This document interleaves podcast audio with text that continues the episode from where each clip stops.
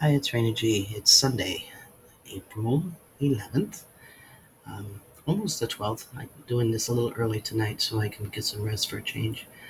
Somebody asked me today via Messenger what the difference is between free will and choice. And I said, you know what? I'll talk about that on the podcast and we'll go from there.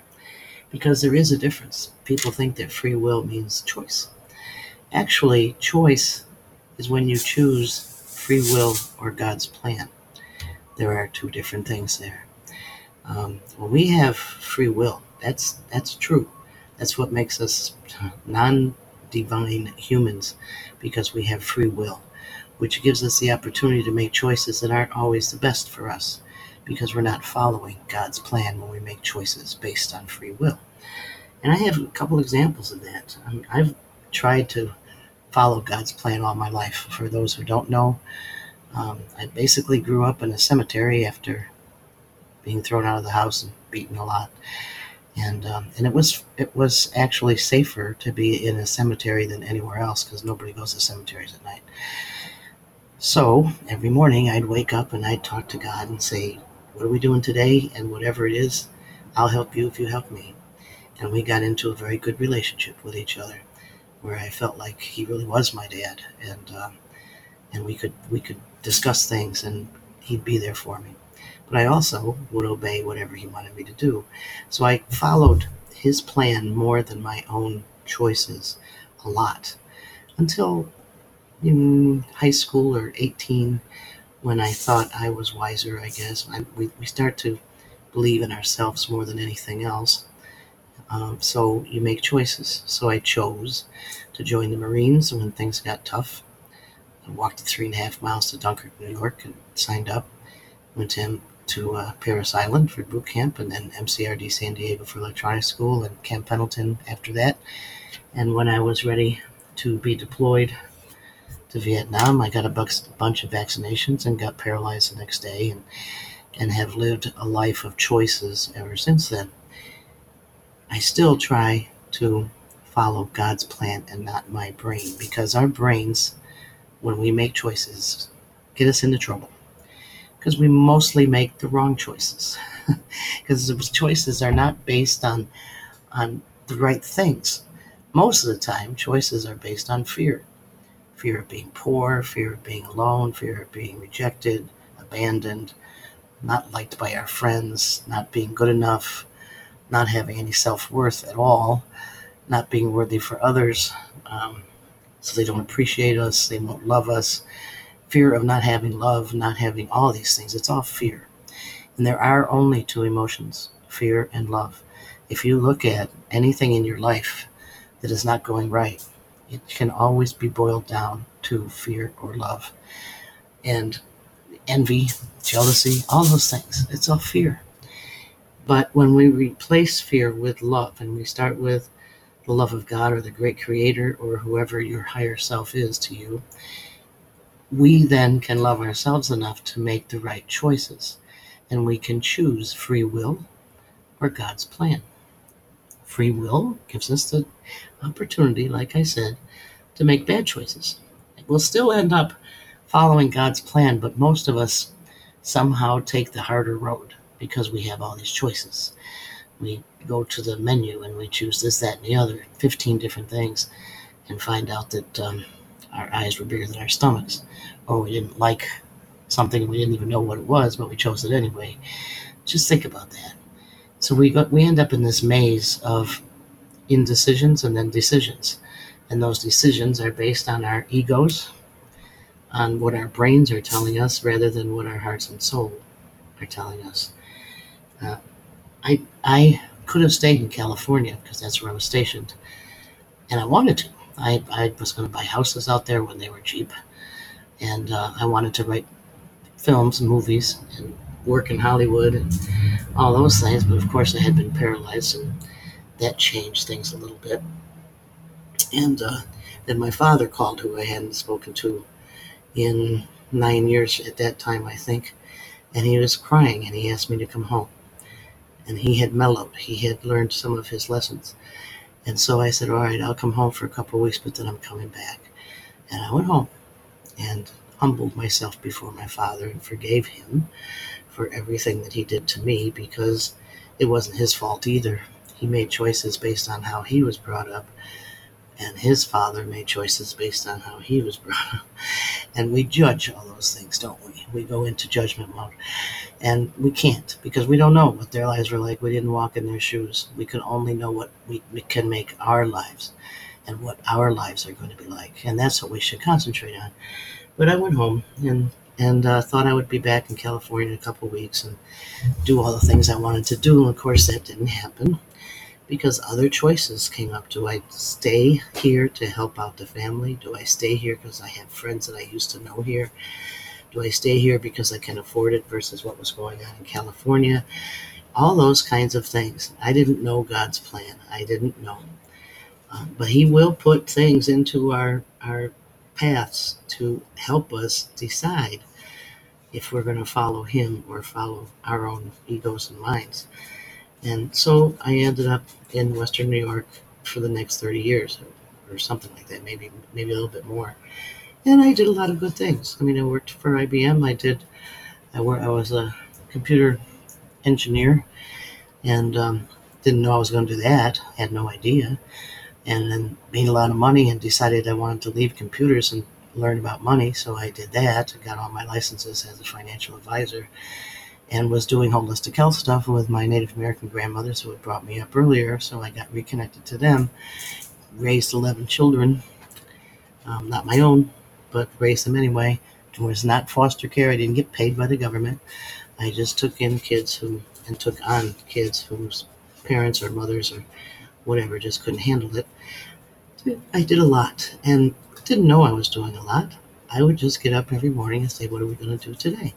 And a child would prevent pre- prevent me from doing something, but it was God's plan that I should be prevented. Or a child would present his self or herself to me. And that would be God's plan that I needed to take on that child so I could learn more things for myself. Things like that, all my life. Um, as I got older, I started making choices instead of following plans. It was all based on fear. I had made good money, I had lost good money. I had made good friends, I'd lost good friends. I'd had relationships and lost relationships. And instead of just continuing the way I had been, I started blaming myself and others for what was going on in my life when, when it was really just me. I was making decisions based on fear. I didn't want to be alone. I didn't want to be poor. I didn't want to live there. I didn't want to live with somebody else. I didn't want to live with, you know, all those things we don't want because we're fearful of what it's going to mean to us. And so I made some bad choices, but we all do. That's what makes us human. We are humans, after all and uh, we're supposed to not be perfect yet. We try. We're supposed to try to to uh, find our own divinity and be as close to God as we can. And my thing is at least try to be better every day than you were yesterday. So here I am down in Alabama one day a couple of years ago, and I have a, a screened-in office attached to a pool, um, which was also a vision that I had for, for this place and I was supposed to go to a reunion up in Western New York, about a 19 and a half hour drive. And uh, I said, I got up at 4:30 in the morning. It was stormy, stormy, stormy, and I'm sitting out here looking out at the pool, and um, and I'm I put my hands over my eyes and I said, you know what? I don't have to go to this. I don't have to see these people. I haven't seen them in 50 years. Like, I can stay here. I don't have to drive through this. And I put my hands over my eyes, and I have a couple of lots of lights on the pool, but um, a couple of crosses. One has a flag on it, and the other one's a white one that I gave to my friend, my sister-in-law. And um, they came on the, at 4:30 in the morning. They all of a sudden lit up. So I picked up, put my, you know, picked up my head and looked, and the, and these two crosses were on. And I looked up at the sky and I said, "Really, what are you telling me? I have to go." And I put my hands back over my eyes and bent my head down. And when I picked my head back up and uncovered my eyes, the two crosses turned off. They're solar, so they, they should be on at night, and they are until about 10, and then they go off. So 4.30 in the morning, they're supposed to stay off. So as soon as I saw them go off again, I got in the car in the storm and started driving to Fredonia. And I made it. It was a rough trip, very rough, because the storms were all the way up, up to 65, all the way up through four states before it calmed down a little bit. But I had to follow what God was telling me to do. Okay, so I get up there and I, I see some of my old classmates who I thought always hated me, but it turns out some of them were afraid of me, and some of them had no idea what was going on in my life then, and um, and some were very still close to me. So we had a good time that night. And the next morning, everybody's going to go split up and do whatever. And a couple of them said they were going to the cemetery because they hadn't seen their parents or grandparents' graves in a while because they had moved away. And I said, oh, maybe I should do that too. My father and my brother are buried there, and um, I said I hadn't been there in years and years. So, so I got to the cemetery, and it took me time to find the grave site. But I parked the car and walked down through some graves, and there was the headstone of my father's name, my brother's name, and my mother's name.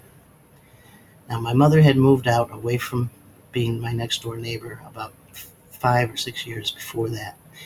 And she stopped talking to me because I wouldn't, she was becoming a little senile, demented and she wanted me to accuse her roommate of stealing things and all that, and I wouldn't do it. So she stopped speaking to me, but I didn't um, honor her the way I should have. I took her in several times in my life, but I, I, I didn't go and humble myself before her. So I had no idea that she had died, and she had died three years before. Nobody told me. So to, to, to try to describe the feeling it was to stand in front of that gravestone and see your mother's name, not knowing that she had died. By the way, when she moved away from being my next door neighbor, she moved six miles away. But nobody told me that she had died. So I got on my knees best I could and looked up at God and I said, This is why you wanted me to come here. I would never have known. To this day, I can call her phone number and give voicemail. And of course, she can't call me back. And I can go on Facebook and see her Facebook page. Of course, she's not there. My brother took over, my half brother took over, got everything that she ever owned, including the gun I was supposed to get, but that I don't care about that. The point is, is that he never dissolved her accounts. So I could have been calling her all this time saying, you know, apologizing or want to see her and just thinking she's never calling me back. And um, it wouldn't have been true. I mean, she's dead. Uh, and I, it took me quite a while. To, that was quite a shock. I'll tell you, I could, if I was writing a movie scene, I don't know as a director how I would direct somebody to respond and react to walking up to that stone and seeing your mother's name on it. But the point is that if I had followed me instead of God, if I had listened to my fears of driving in the storm, and it was a bad, we get bad storms down here. If I had listened to my fears and not gone to the reunion, I never would have gone to the cemetery and I never would have known my mother had died. So, learning to follow God, which is God's plan versus free will, is very important if we want to find out who we are and get our connection to God more solid. And at this time, with everything that's going on in the world, you better have a very solid connection with the Lord. I don't care if he's your great creator, if he's your higher self, or whoever you want. I don't know. And I, I don't judge that. Um, I have people judging me, saying, How can you be a Christian and be for Trump and not for Biden? And I'm like, No, you don't even want to go there. You don't even want to go there. And that's a whole different podcast anyway. But I, I have always had a close relationship with God. Um, I don't see people on many sides of the aisle having any relationship with God whatsoever. They live in fear. And you, you, you wouldn't see that. If you look, you say, oh, well, they, they think they're so important and blah, blah, blah. I said, well, where do you think they get that haughtiness from? Fear. Fear of not having power anymore, not having enough money, getting old, not ever having a job, knowing what anybody would do with you, fear of losing family, fear of losing, I mean, they're, they're fearful. And that they use that fear to to dictate to others so that they feel like they have power. So they are fearful of losing power. And they don't ever ask the right questions. Whenever i'm going to do something or say something to somebody if i'm going to make a uh, decision i always ask two questions Am I coming from love or fear? And I really have to ask that because most times we're coming from fear. If I'm coming from love, I can move on to the second question Is what I'm doing or saying in the best interests of everybody, including me? Because a lot of times we spend our lives trying to please others, which is an ego thing again. You want them to like you, so keep pleasing them. And then they don't have to please you. They don't have to give to you. You don't have to be the recipient. You don't have to learn how to receive. So you have to ask those two questions is am I coming from love or fear? And is this in the best interest of everybody, including me? So you don't have to be the sacrificial lamb or the martyr or whatever. You can actually do things out of loving yourself. You won't see that anywhere. You see people addicted. Talk about addictions with drugs. There's people are addicted to fear and to anger. And fear and anger will destroy you. It destroys your liver, it destroys your gallbladder, it destroys your spleen, destroys your brain, um, your nervous system, you name it. You, you all of a sudden can't walk someday, not because of injections from vaccinations from the Marine Corps, but because you're afraid to take the next step. And instead of asking God to just show you how and learning to walk again, you live in fear and you go to the doctors and you get pills. And the pills are supposed to alleviate your fears. Try doing the other thing. Try asking those questions and getting in touch with God so that you can find not free will, but the choice between free will and God's plan. God does have a plan.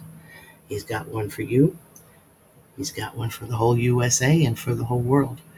But we we have to listen and we have to obey. I hate to use that word, but it's true.